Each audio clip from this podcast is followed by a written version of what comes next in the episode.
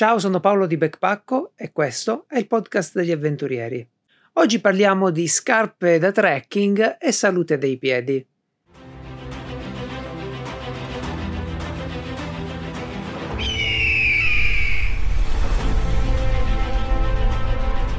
Vi do il benvenuto al Backpaccocast, il podcast di Backpacco. Potete trovare Backpacco su tutti i social, su YouTube, Facebook, Instagram, dove vi pare. Quindi non perdiamo altro tempo e iniziamo subito con l'argomento del giorno. È un argomento questo delle scarpe da trekking e della salute dei piedi che richiede una premessa gigantesca, non tanto perché è lunga, ma proprio perché deve essere grande e presente nelle vostre menti mentre io parlo di questo argomento, mentre qualsiasi altra persona parla di scarpe e di salute dei piedi. Quindi è doveroso dire che sulle scarpe non ci sono recensioni, confronti, chiacchiere, articoli, liste, classifiche classifiche che tengano. Sulle scarpe una cosa conta, che vi stiano bene, che le sentite bene. Se sentite bene la scarpa è quella vostra, almeno è un buon inizio, ma non esiste una scarpa migliore di un'altra, non è così facile il discorso. Non lasciatevi quindi trasportare dalle mode, dalle classifiche, dalle liste, perché finché non ci avete messo i piedi dentro, è il caso di dirlo, non saprete se quella scarpa è giusta per voi. E adesso vediamo anche come rendersene un po' conto.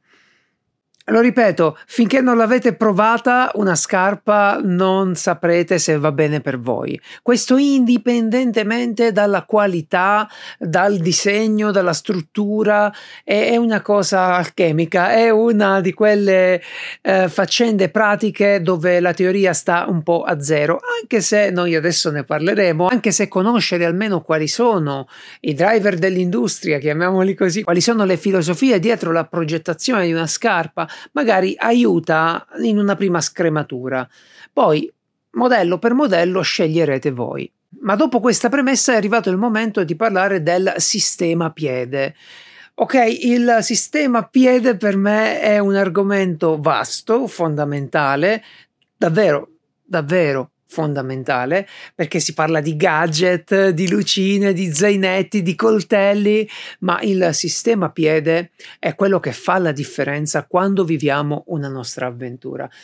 E per il sistema piede cosa intendo? Beh, il sistema piede è formato dal piede, ce lo mettiamo noi, e dal terreno, ma va, e dalla calza e dalla scarpa. Queste quattro cose, questi quattro elementi devono dialogare tra loro. Si deve creare proprio un dialogo, un messaggio che va verso il terreno e che torna. Scusate l'impronta un po' filosofica, ma secondo me rende bene l'idea. Il piede, almeno dell'uomo del ventunesimo secolo, delle nostre parti, di quelli che frequentiamo, ha bisogno di una scarpa e di una calza per interagire con il terreno. Ok, andiamo a vedere più nel dettaglio. Quindi iniziamolo questo viaggio con la consapevolezza che esistono queste complessità, che abbiamo questi elementi da considerare. Un piede fatto da ossa, tendini, cartilagini, eh, fate voi, muscoli, ma soprattutto la pelle, che forse è quella che attenzioniamo sempre un attimino in più quando si tratta di piedi, e la calza o le calze, nel caso vogliamo usare il sistema doppio calzino, ma in generale questa calza che fa davvero tanto perché ci permette di far interagire il piede con la scarpa. La scarpa non è indicata, la maggior parte delle scarpe non sono indicate per interagire direttamente con il piede, soprattutto se parliamo di grandi percorrenze, quindi c'è bisogno di una calza. So facendo proprio l'ABC della materia, perché voglio che siano chiare le basi. Poi andremo nel tecnico, inizieremo ad approfondire, ma le basi sono queste piede con le sue componenti, la calza e ovviamente la scarpa. La scarpa che non è una cosa semplice da descrivere, le scarpe sono anche degli oggetti molto complessi, fatti di strati, alcune scarpe sono per esempio isolanti, altre impermeabili, alcune hanno una buona aerazione, altre si asciugano presto, altre sono eh, più complesse, dotate di ramponi, ramponabili, stivali rigidi. Insomma la scarpa, questa parola semplice, va ad aprire un mondo vastissimo di oggetti che hanno le loro peculiarità e che dipendono anche in base dall'ultimo fattore del, del sistema che è il terreno. Terreno che può essere, come immaginate, scosceso, in pendenza, può essere di tipo mm, ciottolato, di sabbia, perché no? Ci può essere il ghiaccio, ci può essere la neve, può essere un attraverso, può essere una grotta, insomma, quando parliamo poi di terreno dobbiamo di nuovo ritornare indietro al sistema scarpa-piede. Perché tutto questo? Beh, perché capite che se non ho un'idea di come coordinare il piede, che è la prima parte, con il terreno, che è l'ultima parte di questo sistema, eh, beh, qualcosa non funziona. Tra il piede e il terreno c'è la scarpa e la calza. Ok, ci siamo. L'abbiamo detto, il sistema piede. Fondamentale in questa meravigliosa equazione del camminatore, però, è anche il peso che portiamo oh, addosso. Il nostro peso corporeo, diciamo che dovremmo essere abituati a portarlo sui piedi ok, fino a qui magari ci siamo tutti. Però quando facciamo dei trekking, quando facciamo delle avventure, delle esplorazioni, delle spedizioni, e beh, lì il peso che portiamo è parecchio compromesso dallo zaino e da quello che è dentro lo zaino. Ecco, facciamo questa considerazione molto attentamente. Il peso che noi portiamo andrà poi a scaricarsi su tutto il sistema piede, sui muscoletti, sui tendini, sulle cartilagini, sulle unghie, sulla pelle del piede, sul calzino che sfregherà con una maggiore insistenza, con una maggiore pressione su alcuni punti della scarpa, sulla scarpa appunto, e ovviamente poi sul terreno. Quindi se ho addosso un grande carico ci saranno alcune considerazioni che devo obbligatoriamente fare. Ora ci arriviamo. Iniziamo, visto che questo è un podcast, con un esercizio di immaginazione. Immaginiamo una scarpa da trekking. Se io immagino una scarpa da trekking senza pensare alle mie, senza pensare alle migliaia di scarpe che conosco o che ho provato, voglio immaginarla proprio in maniera classica, cioè un bello scarponcino alto, marrone, in pelle, ok? Quella è la mia idea di scarpa da trekking. Uh, lo stesso software che uso qui per tenere gli appunti, quando ho scelto l'argomento del podcast e ho cercato un'icona, la scarpa da trekking è lo stivaletto marrone con i laccetti e tutto il resto. Bene, questo è importante perché è effettivamente lo stereotipo un po' della scarpa da trekking classica, stivaletto alto, eccetera. Ma in realtà noi dobbiamo essere più precisi, noi dobbiamo capire che tipo di avventura vogliamo andare a vivere. Cosa devo capire dell'avventura che voglio vivere? Devo capire quanto durerà, quanti chilometri dovrò percorrere, che tipo di terreno incontrerò, eh, perché è chiaro che se mi muovo nella terra battuta dell'Africa durante la spedizione Snake è ben diverso da muovermi su una montagna con la neve che magari si sta sciogliendo. Ecco, tutte queste considerazioni andranno poi ad influire sul sistema eh, calza e sist- sul sistema calza più scarpa perché non credo che voi siate in grado di cambiarvi i piedi e nemmeno si- siamo in grado di scegliere sempre il terreno su cui andare. Quando vogliamo frequentare un posto partiamo dal fatto che noi ci cammineremo sopra.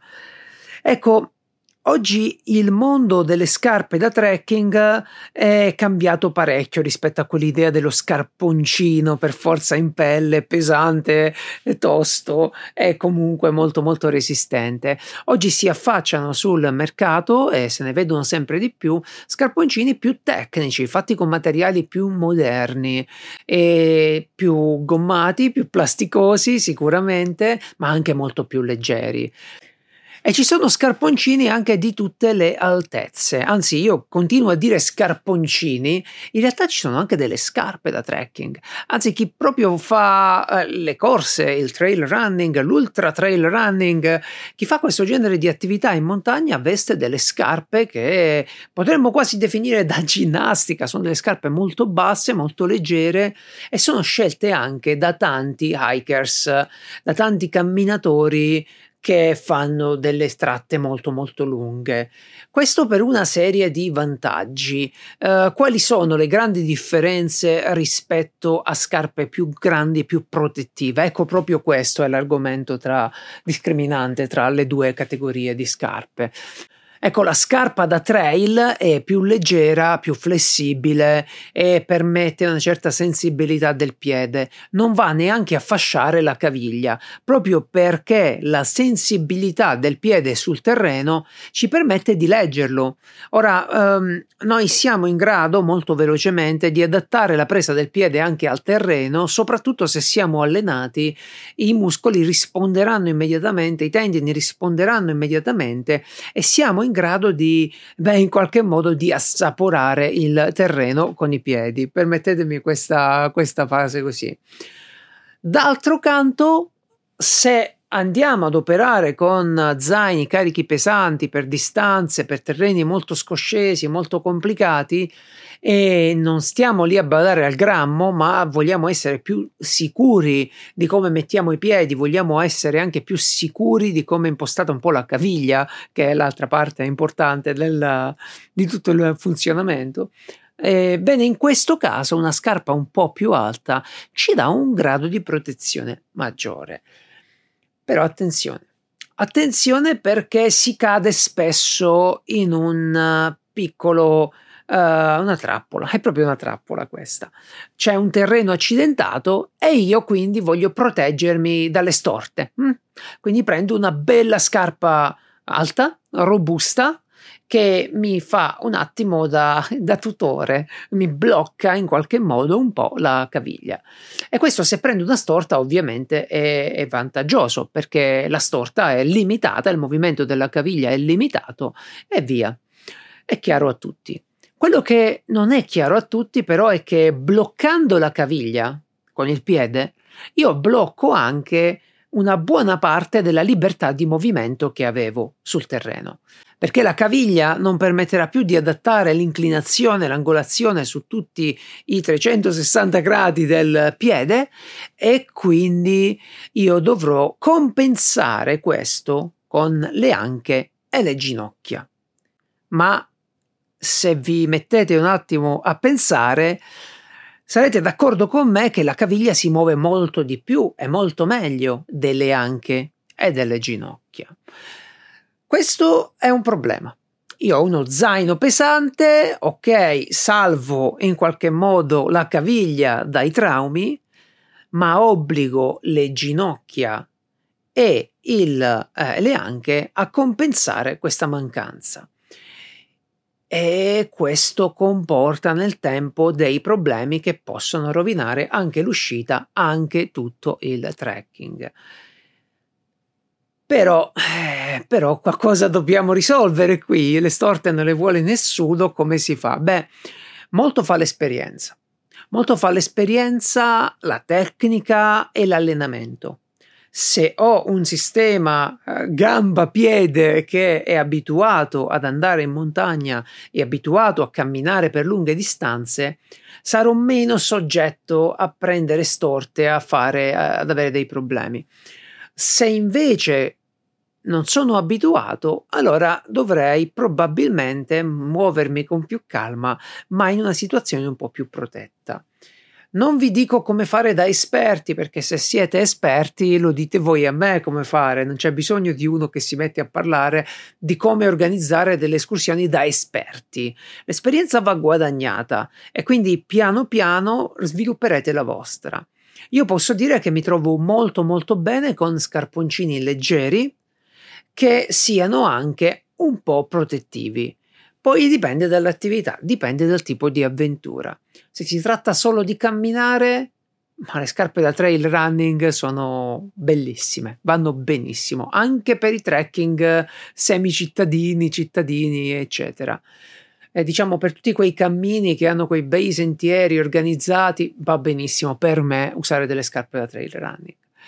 Quello che invece non va bene è portare le scarpe da trail running ad attività diverse come un bel corso di sopravvivenza o comunque quelle attività un po' più spinte dove ti ritrovi anche a gattonare, a strisciare. E lì una scarpa invece di stampo militare questa volta, uno scarponcino di stampo militare offre delle attenzioni, delle protezioni dedicate alle classiche posizioni del soldato che sono anche quelle di strisciare a terra, gattonare, eccetera. Ecco che la protezione non può essere solo indicata sull'articolazione, cioè non posso pensare di proteggere la caviglia dalle storte e tutto il resto vada come vada, devo anche capire come proteggere il piede in tutte le sue componenti e su questo devo decidere, ad esempio, il freddo. Come faccio a proteggere il piede dal freddo? Se sto ciaspolando nella neve, se sto andando nella neve? Beh, ci sono delle scarpe che aggiungono ad un sistema impermeabile anche dell'isolante e quindi si preoccupano di tenermi il piede caldo in coordinamento con il calzino. Ecco, questo è un altro aspetto fondamentale, il piede caldo. Altre volte mi serve il piede fresco, mi serve asciutto. Ad esempio, ecco, ritorniamo allo snake, ritorniamo in Kenya, ritorniamo sulla terra battuta rossa del Kenya. Lì serve che il piede sia più asciutto possibile, perché col caldo che fa rischi davvero di andare a creare un ambiente di macerazione della pelle in cui poi succede il grande guaio delle vesciche, delle irritazioni o dei funghi. Ci arriveremo. Uh, quindi abbiamo effettivamente aperto l'altro grande tema del sistema piede, la stagionalità. Stagionalità che ci obbliga a prendere delle precauzioni, proteggerci appunto dal freddo, dal caldo, ma anche dal tipo di terreno e da come evolve. A seconda della stagionalità io posso trovare un terreno molto umido, quindi fango, quindi acqua, quindi torrenti da attraversare oppure un terreno molto secco, quindi pieno di polvere, pieno di sabbia, e, oppure con la neve, il ghiaccio, oppure un terreno in salita, magari devo fare delle piccole scalate. Ecco che tutto questo va preso in considerazione quando scegliamo una calzatura per un'avventura. E toglietevi dalla testa, perché è importante farlo subito, che una buona scarpa è buona sempre. Non esiste. Purtroppo questa cosa è un po' una, una leggenda metropolitana. Come si chiameranno le leggende del bosco? Ma una leggenda dell'outdoor, chiamiamola così. Quindi non esiste al mondo che voi troviate una scarpa che va bene per tutti i climi, per tutte le situazioni, per tutte le avventure. Rivendicate i vostri spazi nelle scarpiere con le mogli perché avremo bisogno di diverse scarpe per diverse avventure. Prima dicevo che la scarpa fa un po' da tutore, ma non è un tutore, non dobbiamo usarla in quel modo lì. Lo dicevo per puntualizzare il fatto che la scarpa protettiva e strutturata ci aiuta a tenere il piede in posizione. Ma qual è la posizione corretta del piede? Ecco, ci sono tanti errori che si fanno in questo ambito, cioè nel momento in cui siamo lì che ci stiamo allacciando le scarpe, eh, noi ci occupiamo solo di stringere questi benedetti lacci, fare il fiocchetto e andare avanti.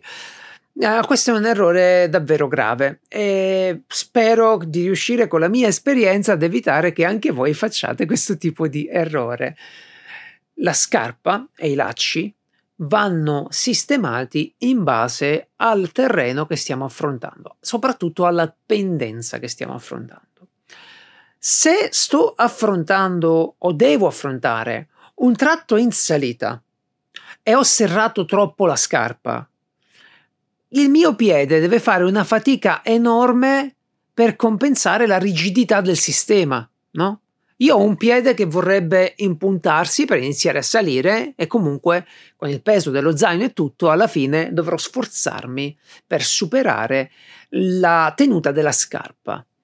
Questo significa tendinite, questo significa problemi, perché devo affrontare un terreno e ho messo il piede in un tutore. Questo è davvero un grosso problema.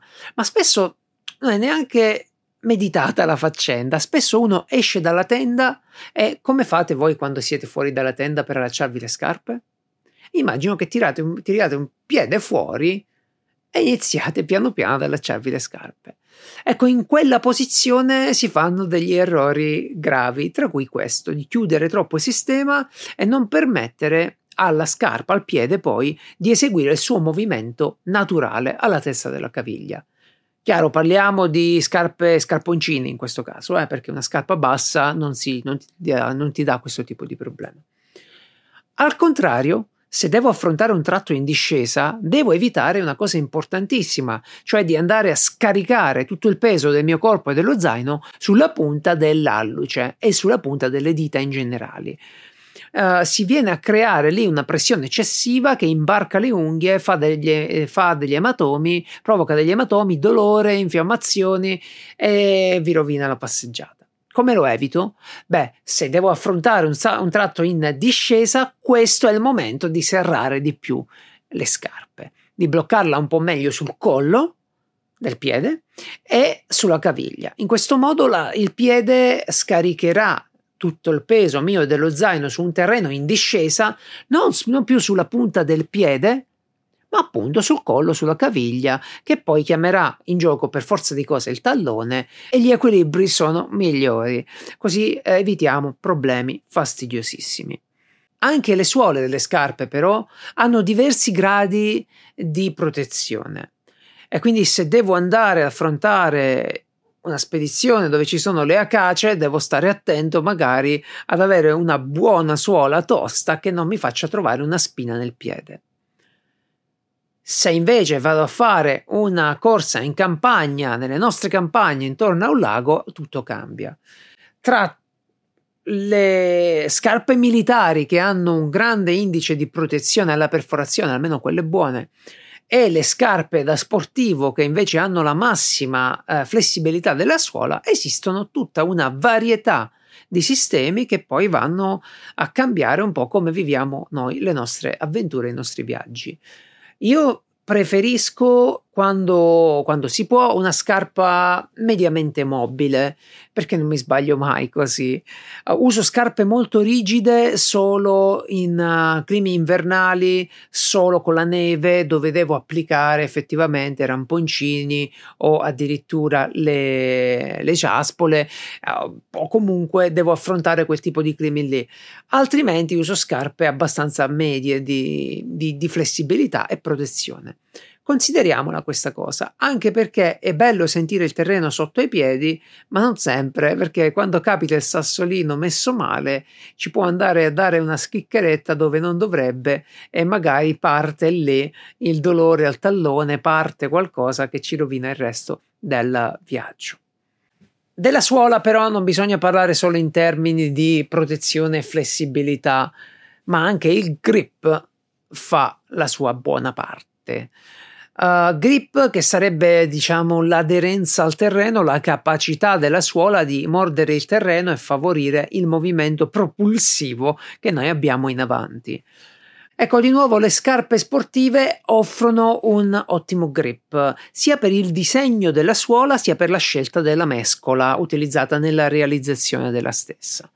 Uh, non però focalizziamoci troppo su questo perché quasi sempre un ottimo grip significa anche che la suola è molto marcata e la mescola è molto medio morbida e quindi questo potrebbe arrivare a far consumare prima le scarpe. È un problema questo delle scarpe che si consumano di chi fa spedizioni lunghissime e deve pianificare il cambio scarpe. Ecco che uno che parte per l'Appalachian Trail deve magari pianificare un cambio di scarpe a determinate distanze, quindi si si deve proprio fare i conti di come arriva, arriverà. Che poi quelle scarpe che usi per fare una cosa specifica non le trovi in tutte le città, in tutti i negozi a portata di mano, le devi comprare prima e spedirtele in un posto dove ti farai il cambio di eh, scarpe. Uh, per noi che facciamo spedizioni un po' più tranquille o al massimo qualche giorno di trekking, questa cosa non, non, la sento tanto incisiva. Io non mi sento di fare questo appunto alle scarpe più sportive, anzi, se una scarpa mi dà grip sono contento e mi sta benissimo così. Si consumerà prima, la cambierò prima, pazienza. Però attenzione di nuovo che quando dico grip non c'è una scarpa che ha un grip buono su tutti i tipi di terreno. Eh, di solito scarpe fatte per eh, lo sport hanno un buon grip, ma se andiamo su terreno ghiacciato, se andiamo su eh, strade diverse, dobbiamo poi o cambiare scarpe oppure aggiungere accessorietti come i ramponcini, eccetera uh, scarpe fatte per il ghiaccio, per la neve, hanno solitamente un ottimo grip, ma hanno anche una struttura tale, una rigidità che non le porteresti mai fuori da quel contesto. E quindi, di nuovo, eh, pensiamoci bene. E come si fa a scegliere una buona scarpa per noi? Ok, questa è un'altra di quelle ricette impossibili da trasmettere, tipo una cosa che bisogna imparare e basta. Alcuni consigli. Quando andiamo a provare una scarpa o se l'abbiamo acquistata online, invece di provarla e basta, cerchiamo di tenerla. Ovviamente siamo civili e facciamo quello che vorrebbero facessero anche gli altri. Piedi puliti, calzino pulito e si prova una scarpa su un foglio di giornale, si rimane lì in piedi un po' a marciare, a fare qualcosa, si cerca di capire muovendo il piede come funziona.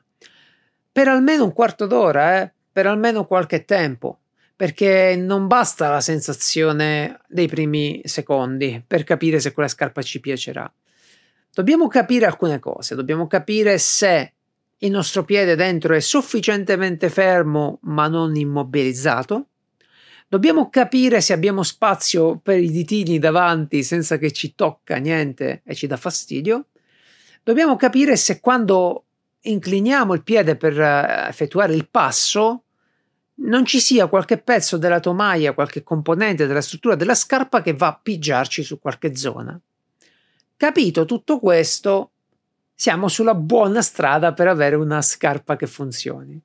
Diciamo che se in quei momenti non ho avuto questo genere di problema, io tendo a tenere la scarpa. E in quel caso la compro, cioè me la tengo, è mia ormai, e parte il test sul campo. Test sul campo che invece deve essere fatto molto prima e molto bene rispetto all'avventura che abbiamo pianificato. Uh, non vi nascondo che sto accarezzando l'idea di fare diverse spedizioni estive, viaggi e trekking, eccetera. Con questo tipo di attività non posso arrivare e comprare delle scarpe e partire, sarebbe un errore di quelli grandi come una casa. E allora le comprerò a brevissimo le scarpe che intendo usare quest'estate e inizierò a camminarci prima delle belle passeggiate intorno a casa, magari ci vado pure al lavoro, magari ci faccio dei trekking, degli hiking giornalieri, delle passeggiate, delle escursioni. Questo mi dà mano a mano la confidenza che ho nella scarpa e che non mi, dà, non mi darà fastidio durante l'avventura quella vera, dove non voglio problemi assolutamente. Ora però è tempo di fare un po' di polemica. Apriamo questo piccolo dibattito che secondo me fa crescere tanto la cultura dell'avventuriero e apre un mondo di riflessione che bisogna imparare a fare. Non esiste, non esiste una scarpa che sia impermeabile e allo stesso tempo sufficientemente traspirante. Lo ripeto, non esiste sul mercato una scarpa che sia impermeabile e sufficientemente traspirante. Questo vale per le scarpe, per le giacche, vale per quasi tutto quello che compriamo e mettiamo addosso.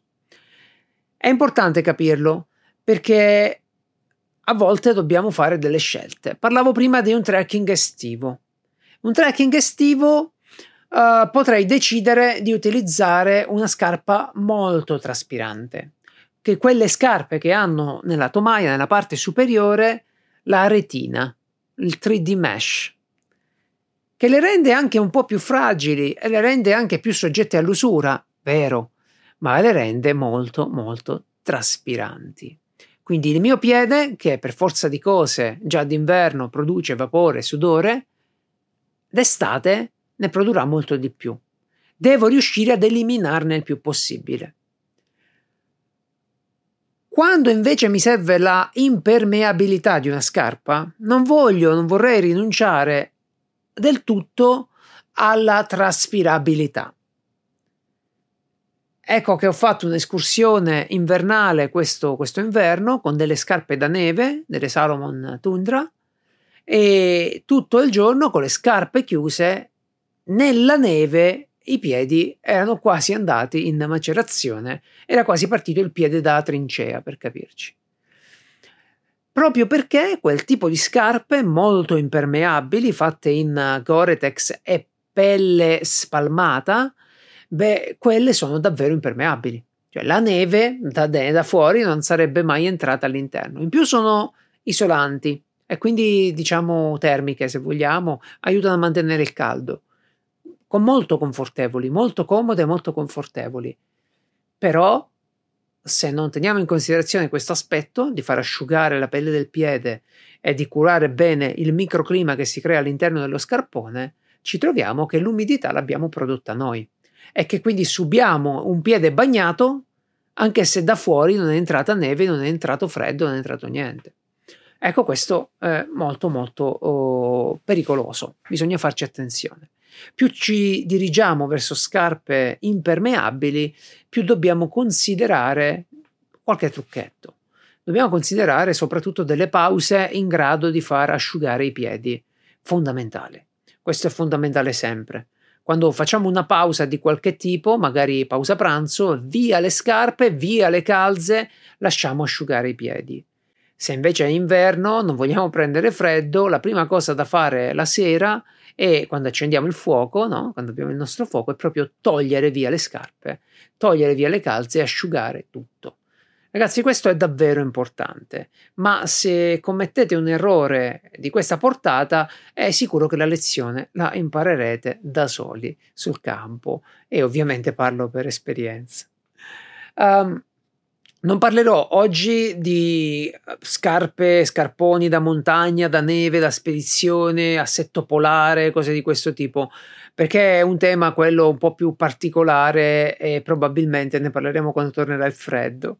Ora volevo un po' mettervi in guardia anche da queste scarpe super traspiranti, perché parlavo prima di queste avventure, spedizioni estive, qual è il la costante dei sentieri l'estate, quando non c'è più pioggia, non c'è più umidità, la polvere. La polvere che noi solleviamo con i piedi va a finire su questa struttura traspirante della scarpa. E dagli oggi, dagli domani, piano piano, con le vibrazioni dei passi, con i colpetti che diamo sul terreno, questa polvere arriva sulla calza.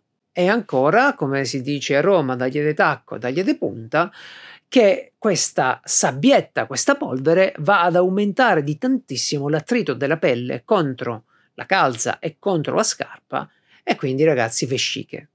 Come la questa, come la supererò questa problematica? Beh, questa problematica, se uso scarpe molto traspiranti, la supererò togliendole, pulendole, sbattendole per bene in giro, facendo cadere questa polvere che si deposita sopra, ma soprattutto lavando i calzini ogni giorno, sia nella parte esterna che nella parte interna. Questo è davvero fondamentale. Lavare i calzini nelle scarpe estive è davvero super fondamentale, altrimenti quell'accumulo di polvere diventerà un problema gravissimo, oltre poi infezioni, funghi e aiutatemi voi.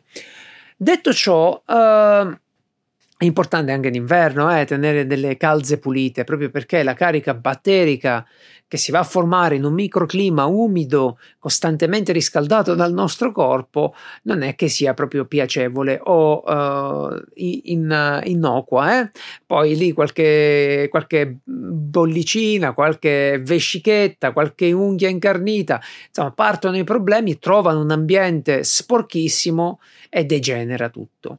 Uh, l'igiene delle calze, la pulizia delle calze, anche solo nei corsi d'acqua, anche solo con l'acqua, è un aspetto fondamentale, un aspetto importantissimo. Ma parlavamo di scarpe impermeabili e sicuro a qualcuno si è acceso il nome Gore-Tex in testa, che è una delle membrane impermeabili molto famosa.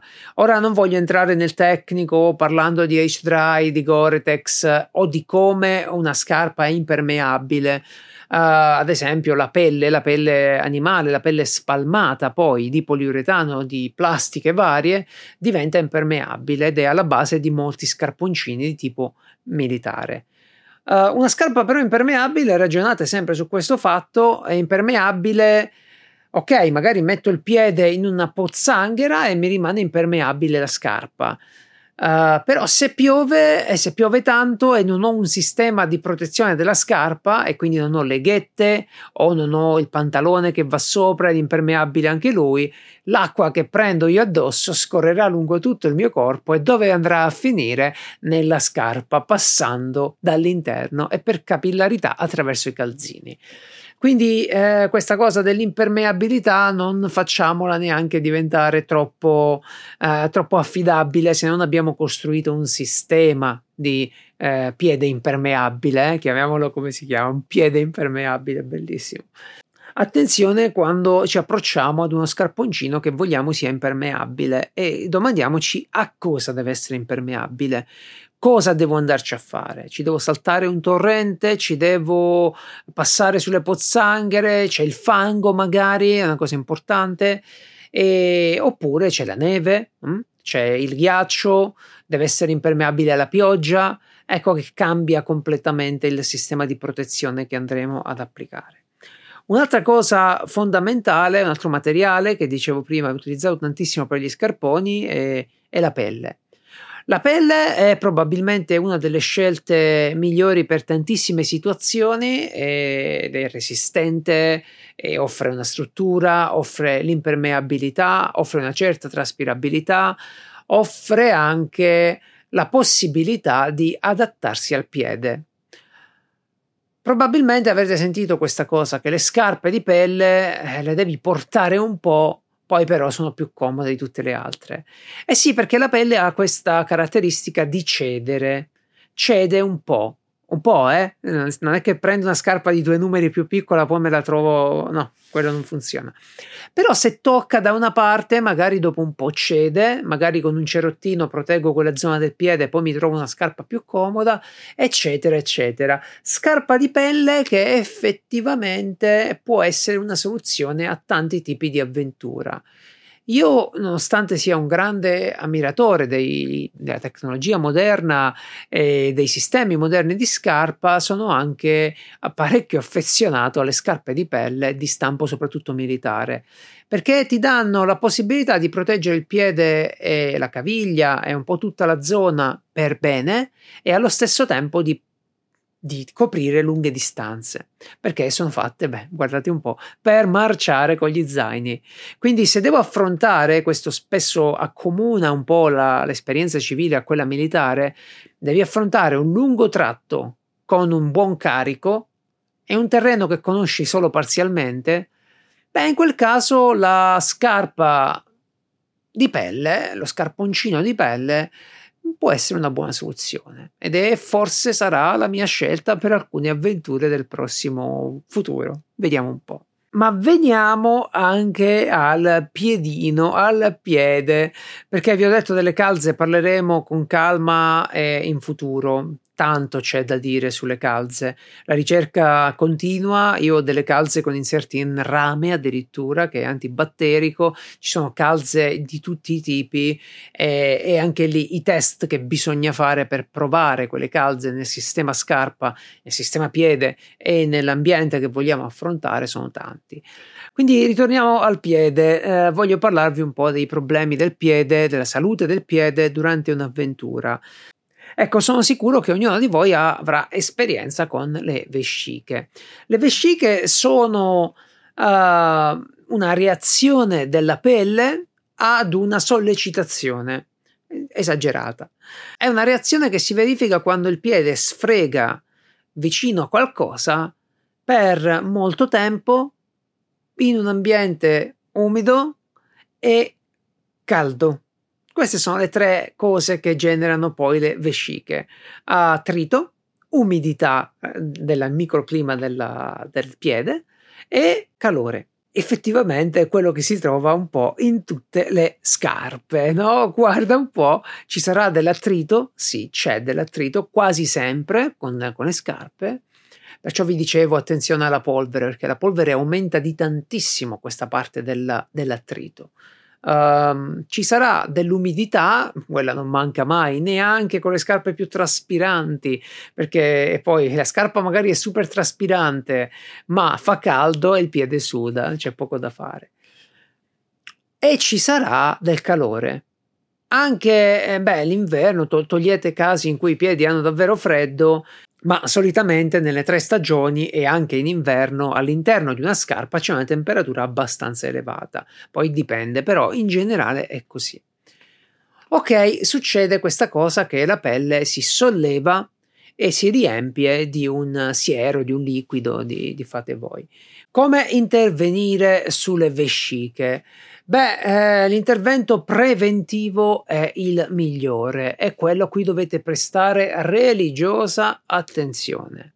Prima di comparire la vescica sentirete del disagio. Sono sicuro che non vi sto dicendo nulla di nuovo, che ci siete già passati. Ma la vescica non è qualcosa che viene fuori da niente. Si sente del disagio.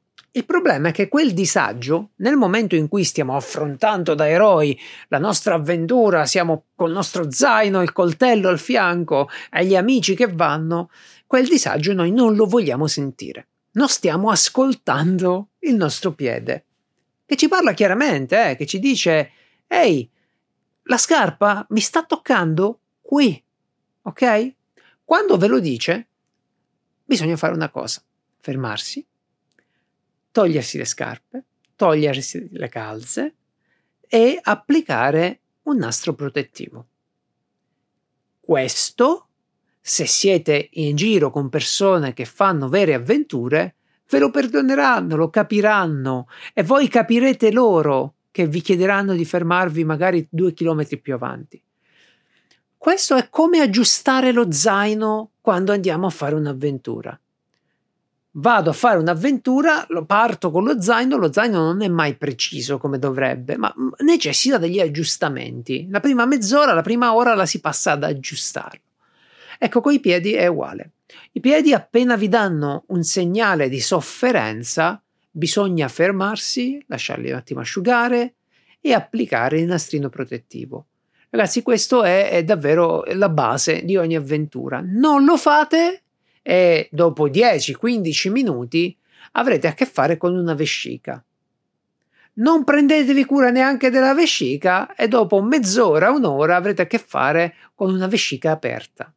La vescica aperta è probabilmente una delle situazioni più dolorose e peggiori, perché avete questa porzione di pelle variabile, ma solitamente non piccolissima, uh, saltata via e tutta la zona sotto esposta ad un ambiente umido, abrasivo e pieno di batteri.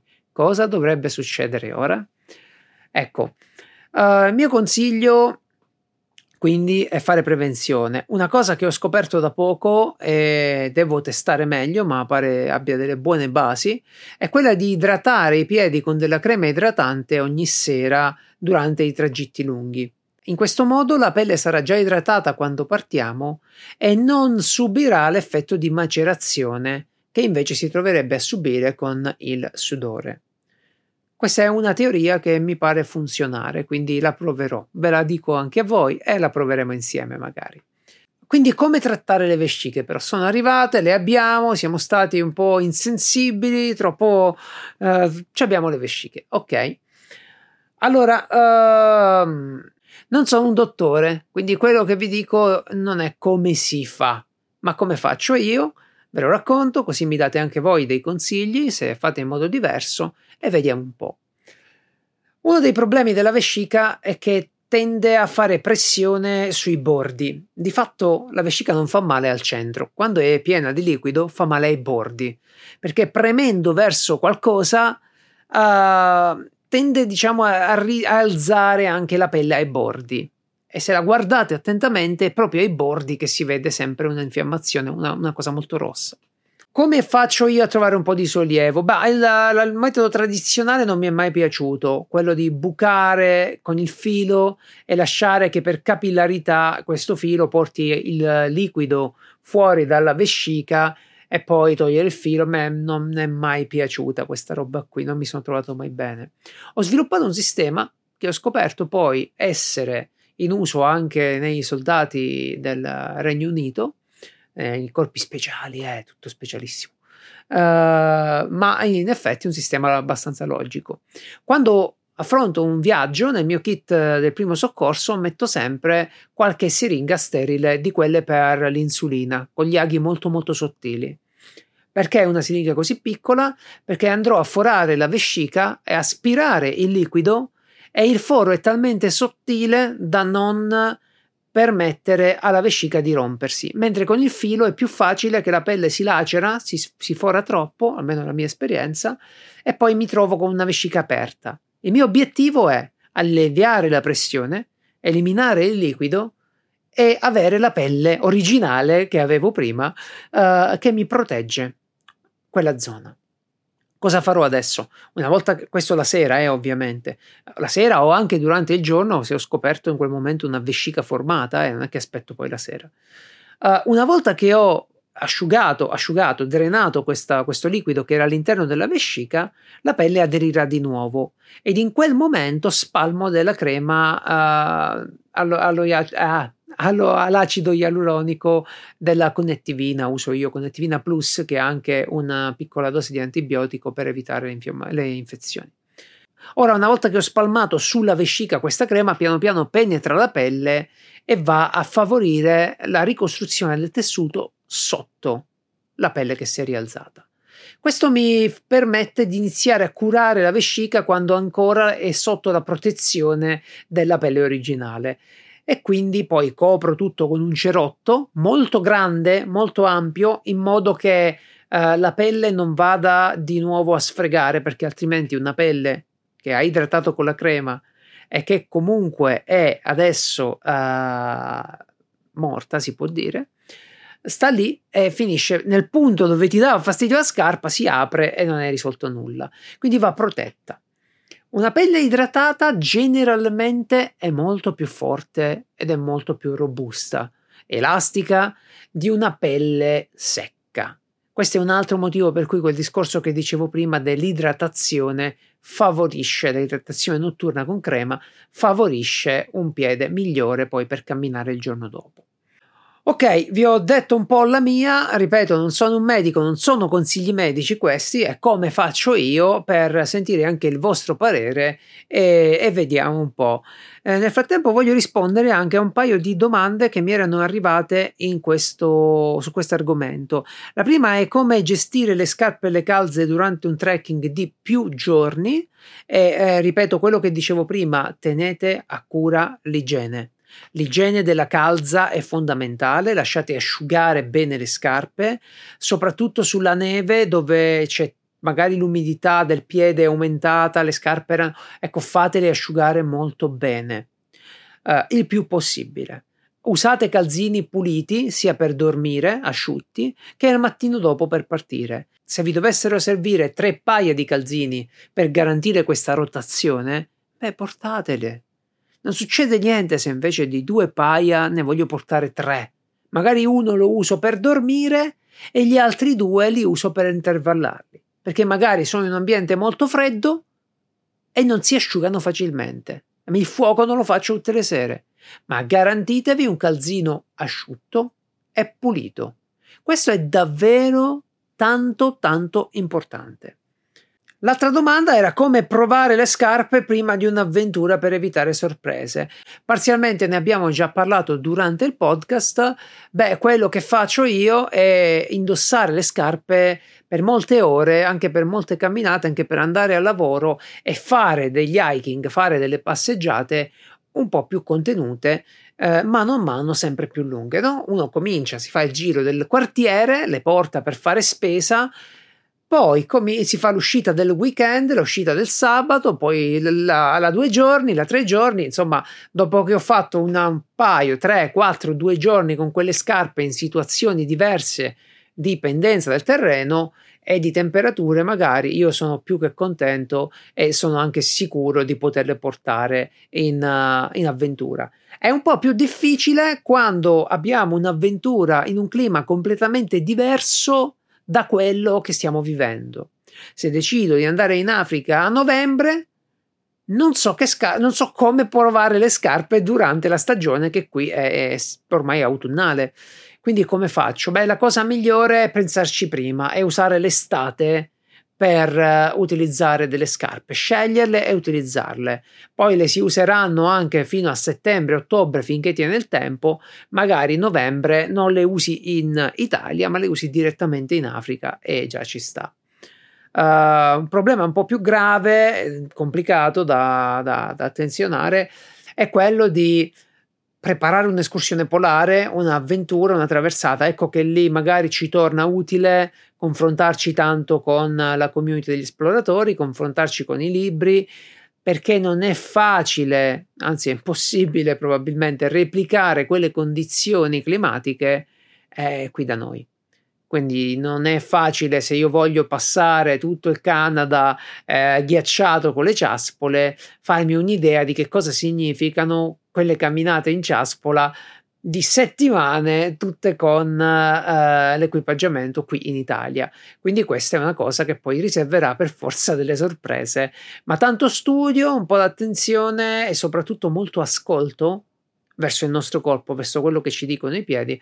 Ecco, molto ascolto ci aiuterà ad evitare i problemi uh, o di prenderli per tempo, che è la cosa poi più importante.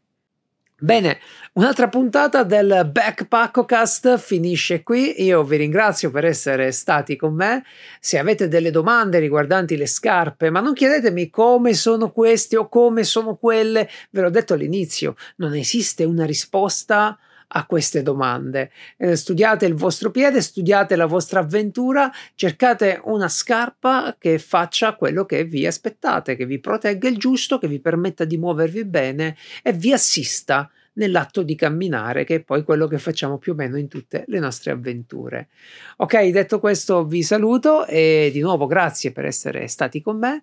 Se vi piace Backpacko lo trovate, ormai lo sapete, su Instagram, Facebook, YouTube e su www.backpacko.it. Noi ci vediamo Uh, beh, la live di domani sera non ci sarà perché sono fuori città per un progetto molto speciale, ma ci vediamo mercoledì in live con Daniele Del Canto e l'ultima puntata del Seven vs Wild che finirà con una live dove, beh, dove con lui rivivremo i momenti più intensi e cercheremo di farci raccontare un po' il dietro le quinte di questa fantastica avventura. Per il momento è tutto e alla prossima.